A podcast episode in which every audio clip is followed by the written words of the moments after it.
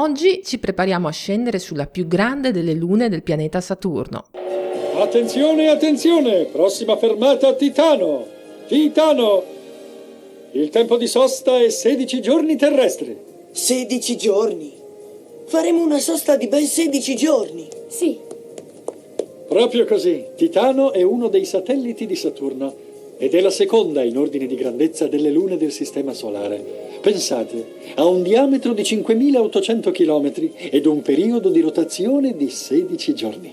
in ogni stazione ci si ferma per il tempo di un giorno, che su ogni pianeta ha una sua durata. Perciò a seconda del pianeta la giornata può durare 10 ore terrestri oppure 50.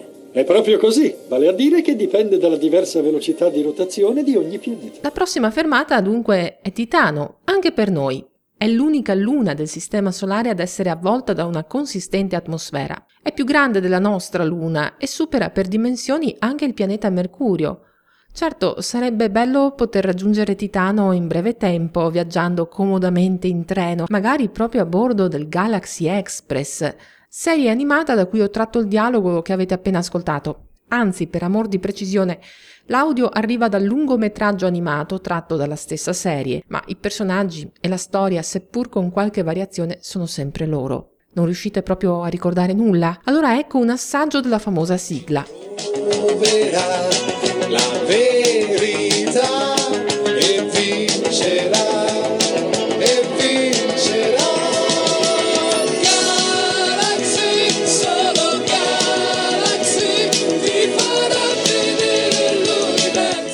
Ora però scendiamo dal treno e torniamo con i piedi per terra, sulla nostra terra. Perché vi parlo di Titano? Perché in effetti non è sbagliato dire che si tratta della nostra prossima fermata. La grande luna di Saturno è la meta di una missione spaziale come non ne sono mai state realizzate prima. Se in giro per il Sistema Solare abbiamo spedito sonde, satelliti, se abbiamo raggiunto e talvolta colpito comete e asteroidi, se abbiamo fatto scendere lander e rover sulla Luna, su Marte e altrove, questa volta il nostro inviato sarà uno di quei dispositivi che usiamo anche sul nostro pianeta, nel cinema, per fare rilevamenti dall'alto o anche solo per giocare.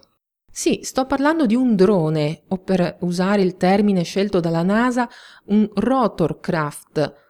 Dotato di ben otto rotori, esplorerà l'ambiente di Titano volando. Sarà il primo veicolo mai costruito in grado di spostarsi volando, portandosi appresso tutta la strumentazione scientifica per effettuare e ripetere misurazioni, analisi, rilievi in ambienti diversi. Il nome di questo esploratore robotico volante è Dragonfly libellula, ma sarà necessario pazientare un po' prima di vederlo all'opera. Il lancio della missione è previsto per il 2026, l'arrivo a destinazione avverrà nel 2034.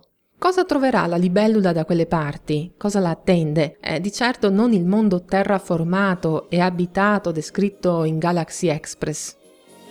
Titano è il pianeta più bello del Sistema Solare, ma è anche un luogo terribile. Una volta era un mare di ammoniaca in cui galleggiavano isole di metano liquido. Ma gli uomini con molta fatica e dopo lunghi anni di lavoro lo hanno trasformato in un pianeta verde. L'ambiente di Titano viene spesso paragonato a quello che si ritiene dovesse caratterizzare la Terra primordiale quando ancora non c'erano condizioni adatte ad ospitare la vita. L'atmosfera di Titano è quattro volte più densa di quella terrestre, un guscio gassoso che ha saputo custodire con efficacia i segreti del suo mondo, riparandoli dagli sguardi curiosi di telescopi e sonde, almeno fino al 2005, quando Titano ha ricevuto la sua prima visita. Sì, perché eh, se la missione di Dragonfly non sarà un totale salto, per meglio dire volo nel buio, bisogna ringraziare chi lo ha preceduto e nello specifico la missione Cassini-Huygens. La sonda Cassini ha osservato Saturno, i suoi anelli, le sue lune, per anni, dal 2003 al 2017, ma a dicembre del 2004 sorvolò il misterioso Titano, separandosi dal lander Huygens che vi sarebbe atterrato il 14 gennaio 2005. Tuffatosi nella densa atmosfera, Huygens raccolse dati anche durante la fase di discesa. Riuscì anche a registrare i rumori ambientali permettendoci di ascoltare che aria tirava da quelle parti. Ecco cosa registrò.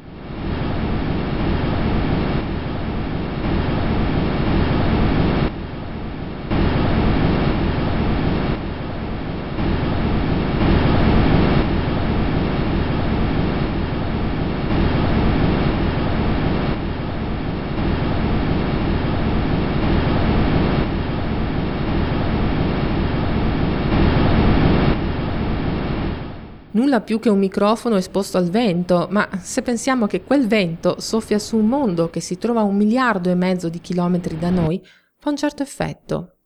Huygens atterrò su un vasto altopiano ghiacciato denominato Xanadu e continuò a inviare dati alla Cassini per un paio d'ore, compatibilmente con quanto gli era consentito fare data l'energia rimasta. I dati di Huygens e quelli raccolti da Cassini durante i suoi successivi sorvoli ci raccontano di un mondo freddo, 180 gradi sotto zero, coperto di nuvole che rilasciano piogge di metano e altri idrocarburi allo stato liquido che poi in superficie si raccolgono a formare vasti laghi. Vento, piogge, laghi, un ambiente unico e ricco di composti organici, che ci fa pensare al nostro pianeta pur essendone profondamente diverso e del tutto ostile. Ma in un remoto passato anche la Terra era ostile e conoscere Titano ci potrebbe aiutare a capire quali processi, quali cambiamenti abbiano favorito la comparsa della vita. Questo sarà il compito di Dragonfly che lavorerà per quasi tre anni fra voli, spostamenti e raccolta dati.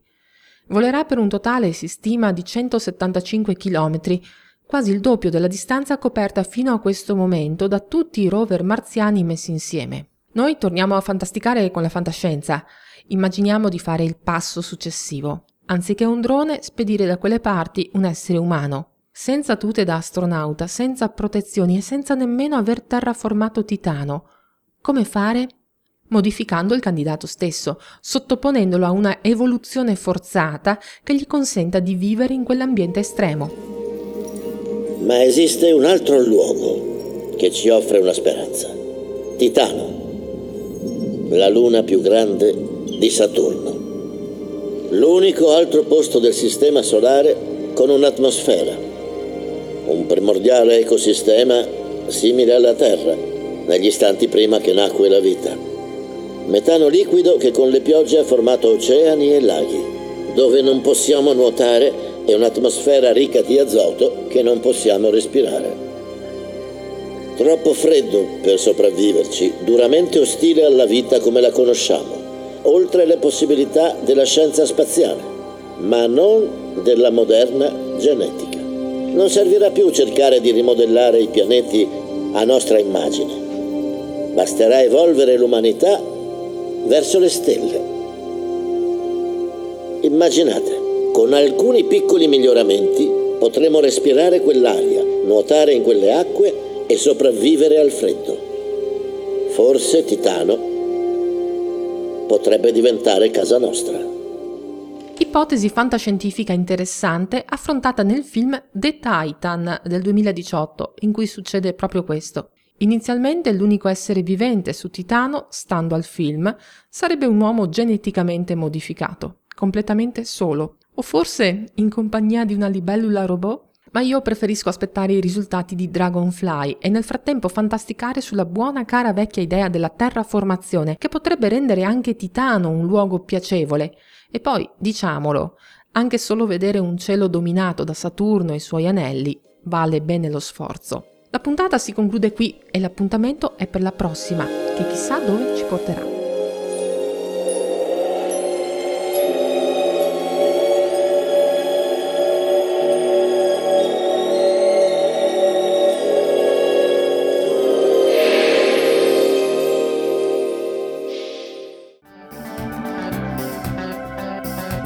Avete ascoltato Stelle e TV, un programma di Elena Lazzaretto. Novità e contatti su guardachecielo.it